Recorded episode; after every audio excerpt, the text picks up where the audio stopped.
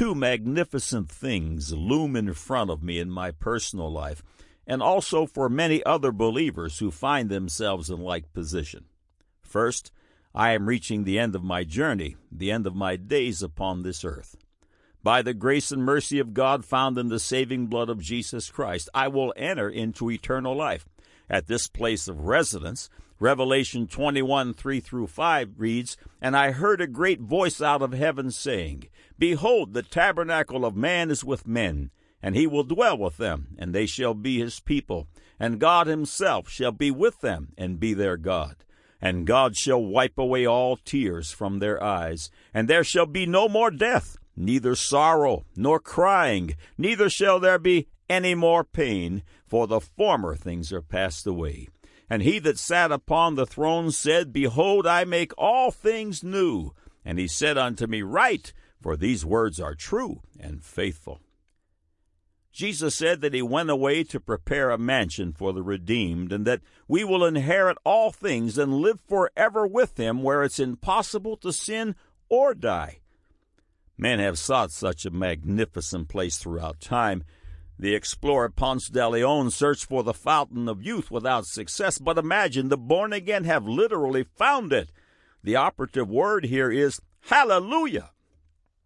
The second magnificent thing, another option looming very much in front of me and all believers, is that Jesus Christ will return for the blood bought, and that we will not see death, but will be transformed in the twinkling of an eye, and we will be caught up to meet Jesus Christ in the clouds to forever be with the Lord.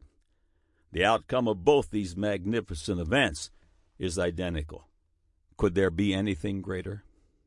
The Bible knows this promise as the blessed hope, but only the born again can lay claim to it. John 3 3 Jesus answered and said unto him, Verily, verily, I say unto thee, except a man be born again, he cannot see the kingdom of God.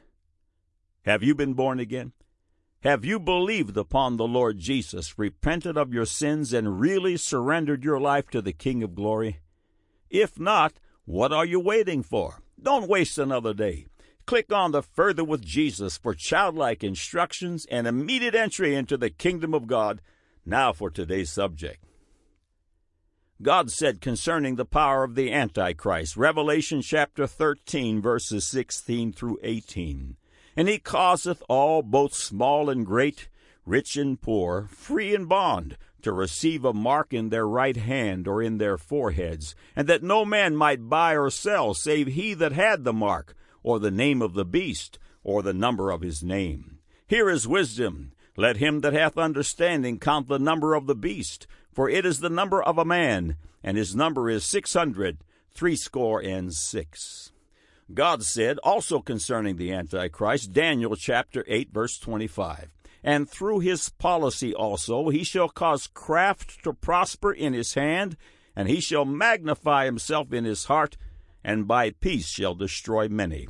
He shall also stand up against the prince of princes, but he shall be broken without hand. God said, Ecclesiastes 10:19, but money answereth all things. Man said, These foolish doomsday prophets make me laugh. There is no end to this world, and certainly no judgment day. Now the record. Jesus believed in the end of the world and declared in the Great Commission, Matthew chapter 28, verses 19 and 20, the following Go ye therefore and teach all nations, baptizing them in the name of the Father, and of the Son, and of the Holy Ghost, teaching them to observe all things whatsoever I have commanded you, and lo, I am with you always, even unto the end of the world. Amen. This world had a beginning, and surely it will have an end. God Said, Man Said features an ongoing series dubbed The 21 Signs of Doomsday that declares, excuse me, the coming of the Lord. At the end of this feature, we will list all the titles in the series for your review. No one knows the exact time of Christ's return, but significant signposts have been marked by the Word of God, and if we are reading the signs correctly, the return of the Lord Jesus Christ is very close. In the first four features of the 21 signs of doomsday, 21 signs were listed and they follow.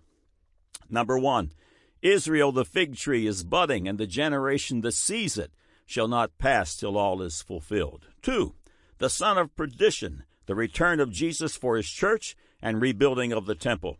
Number three, the red heifer. Number four, Cohen and Levi. Number five, the world awaits someone. Number six, transgressors are come to the full. Number seven, neighbor oppressing neighbor. Number eight, evil becomes good, and good becomes evil. Nine, as it was in the days of Noah. Ten, men shall be lovers of their own selves. Eleven, a famine for the word of God. Twelve, many shall run to and fro. Thirteen, knowledge shall be increased. Fourteen, one world government. Fifteen, the Antichrist to rule the world. Sixteen, one world religious system. Seventeen, the mark of the beast. Eighteen, all nations gather against Israel. Nineteen, ferocious battle kills two thirds of Israelites. Twenty, half of Jerusalem is taken and one third of the remaining Jews are holed up in the other half of Jerusalem. 21. Jesus Christ returns, and the Mount of Olives splits in two for the Battle of Armageddon. Additional warnings are flashing, demonstrating just how ridiculously unstable the world and its governments are. Satan's son of perdition will rule the world through its wallet one of the world's dominant banking families who finance the wars of nations, often financing governmental ideologies 180 out from each other, basically said it doesn't matter the outcome of a war because he who controls the purse strings controls the world. Of course, that is true, especially in the matter of the Antichrist. This feature is being aired uh, July 15, 2010. Be advised, this feature is not being aired to bring carnal fear into the hearts of the redeemed. Proper concern would be in order, but not fear for the servants of Jesus Christ. These ominous events that bring about the onset of the Antichrist only mean the return of the Lord Jesus Christ for his church is imminent. This is the moment for which the righteous have yearned for thousands of years. For the world it will be horrendously bad, but for the blood bought, excuse me, glorious beyond verbalization. Prepare yourselves, saints. Someone is knocking at the door. Just two years ago, the American economy in the world was on a very real verge of collapse. Global politicians were clamoring for a one world currency, one world control of the wallets of all men and nations. God said, man said reported it as one of the signs of doomsday. It left the front pages for a time only to return with a vengeance. Keep in mind, the Antichrist will rule the world through the economy. Several weeks ago, the industrialized governments of the world met in Canada with economic fear and trembling. The world appears to be awaiting the full collapse of the euro, Europe's dominant system of currency. The very real fear is that the collapse of the euro will drag the world down in a deep economic depression, including the United States, whose nose is just above water. The following headlines read February 2010 from England's Daily Mail Online Collapse of the euro is inevitable. February 16, 2010, CBN Collapse of euro inevitable. May 19, 2010, World News. Germany's Merkel says euro in danger. June 10, 2010, businessweek.com. Russian President Dmitry Medvedev says he can't rule out the collapse of the euro. June 23, 2010, World News. Soros says cannot rule out collapse of euro. Again, the world's leaders are looking for one world currency governed by the World Bank, and the Antichrist is looking for the same.